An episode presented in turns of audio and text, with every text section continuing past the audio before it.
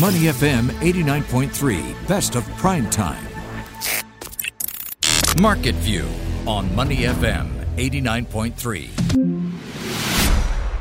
You're listening to Money FM 89.3. I'm Chua Tian Tian with your market view. Now, today we're going to be talking about the telecommunications industry.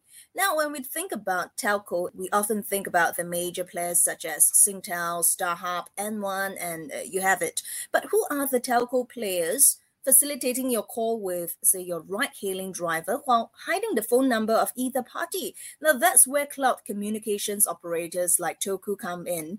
And we want to find out more about the opportunities and challenges this group of players see in the industry. Now, for more, Thomas Laboulle, CEO and founder at Toku, joins us on the show. Hi, Thomas, how are you? Hello, I'm fine. Thanks you. Thank you for having me. Great to have you on our show as always. And Thomas, to get us started, uh, we've briefly touched on this in the introduction, but what exactly does a cloud communications company do and how is the business different from traditional telco players? Sure, excellent questions. Um, I would start with maybe an example in how businesses were previously operating their um, communications. Imagine um, not so far ago when you even had an, a phone on your desk and that your IT still had to operate servers directly in the office, uh, maintaining them, deploying them in the different sites uh, where your business was operating.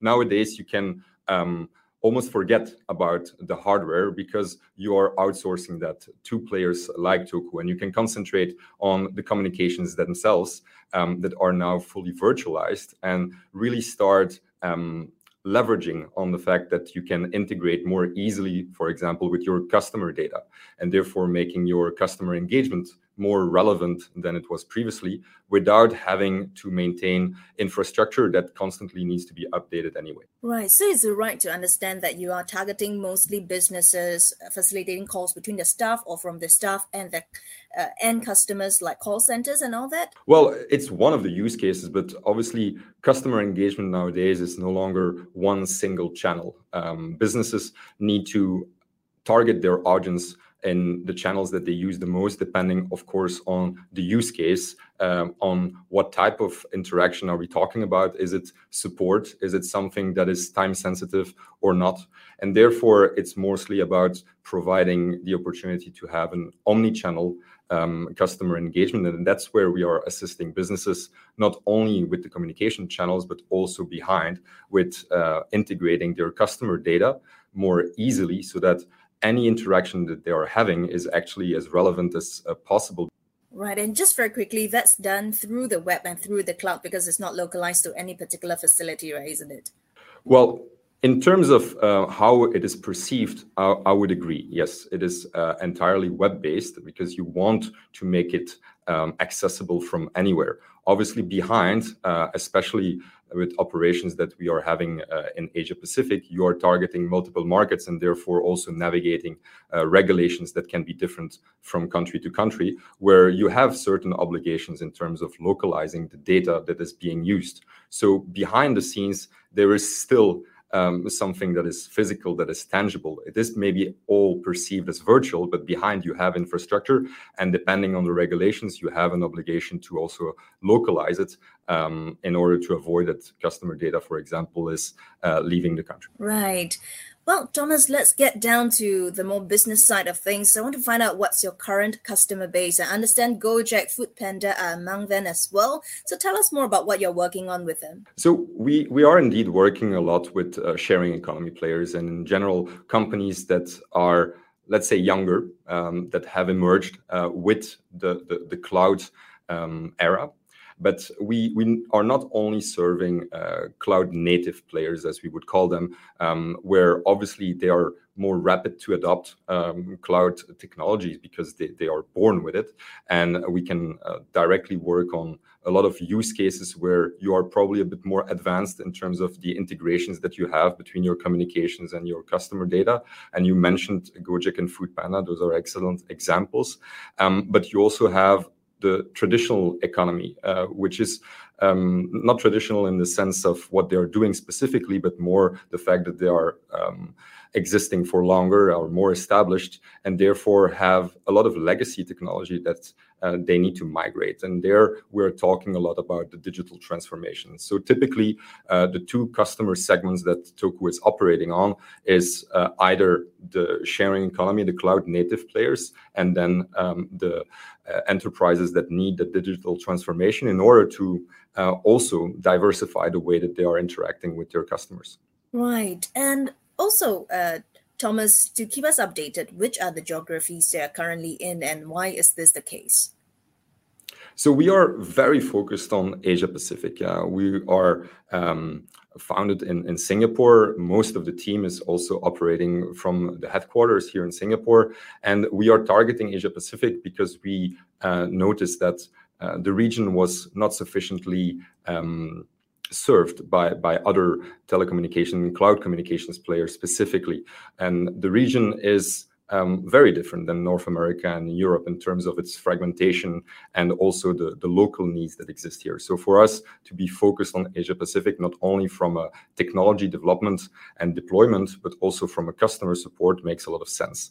Um, we are operating by now in 17 countries in Asia Pacific, so we are covering the bulk of it. And for us now, it's not only to continue extending our reach, but also building up uh, a presence in the different countries in terms of uh, commercial uh, activities and partnerships. Right. If you're now just tuning in, we are speaking to Thomas Laboulle, CEO and founder at Toku. And so, uh, Thomas, I just want to follow up a little bit very quickly. Uh, you mentioned that there are some opportunities in the Southeast Asia landscape, right? Tell us a little bit more specifically about what these are. Well, in terms of first, maybe the the general um, opportunities is really the fact that by having your communications uh, directly managed in the cloud, and more than the communications, the customer engagement uh, directly in the cloud, you are responding to the needs um, of customers uh, like like you and I, we are expecting that we have a personalized journey when we are talking with a brand. No matter if you are talking through chat, um, email, or uh, voice, and and very soon more and more through uh, video. You are expecting to have a personalized journey, and you also want to have a timely feedback. And these things can only be done if mm. um, you are leveraging on the customer data that you already have uh, within your mm. organization and then more and more you start leveraging as well on artificial intelligence on sentiment analysis mm. where you can actually use in real time um, what is happening in the interaction um, in terms of the tone of voice if it's uh, mm. in in, in uh, uh over a phone call or mm. a, a digital call um, and and so really creating these actionable insights that will help um, the, the, the interaction to be successful. No matter if you're talking about resolving an issue in, in customer support or closing a sales. I see, I see. And uh, well, let's talk about money, uh, Thomas. Investments and telco infrastructure spending on cloud communications, right? Uh, on that note, Toku recently raised another 5 million US dollars in a Series A funding round extension. So your Series A funding now total up to about 10 million US dollars. How do you intend to spend the money and what will you be investing in or which markets are you intending to enter within the next three to five years? Well, yes, we, we are very happy that we would uh, were able to close an additional uh, funding round, um, especially in the in the current market conditions. It was not uh, that straightforward for for any company. So for us. Um, really investing now in, in our growth and accelerating our expansion in uh, the region is key. And in terms of the market that we are um, working on, um, we are specifically looking at Indonesia and Malaysia. Uh, obviously, coming from Singapore, those are like the, the natural um, expansion efforts that, that you would expect to see. But there are other markets as well, like uh, uh, Philippines, Japan, South Korea, uh, Thailand, Vietnam. The whole region, to be honest, is uh, an opportunity on itself. We have not completely um, stopped uh, in, in, the planning in terms of what is the chronology going to be. A lot of that depends also on uh, the opportunities of the partnerships and the relationships that we are building at the moment. What are the major headwinds that Toku and the industry is currently facing, and uh, what needs to be done on that note? So I think that the first headwind obviously is the transition in the economy, where we are seeing that we are coming out of a period where uh, low interest rates and, and the availability of a lot of uh, cash has uh, pushed growth and valuations upwards. And so obviously that transition is happening over the last few months in, in a very quick fashion. Um, and some organizations are struggling more than, than others. Um, so that is something that we are, are not necessarily perceiving in terms of our growth opportunities, but obviously the customers that we serve uh, are affected. And so that's where I believe that um, our offering of consolidating communication channels and customer engagement um, on, on one single platform and therefore making it more cost efficient is going to resonate uh, more going forward.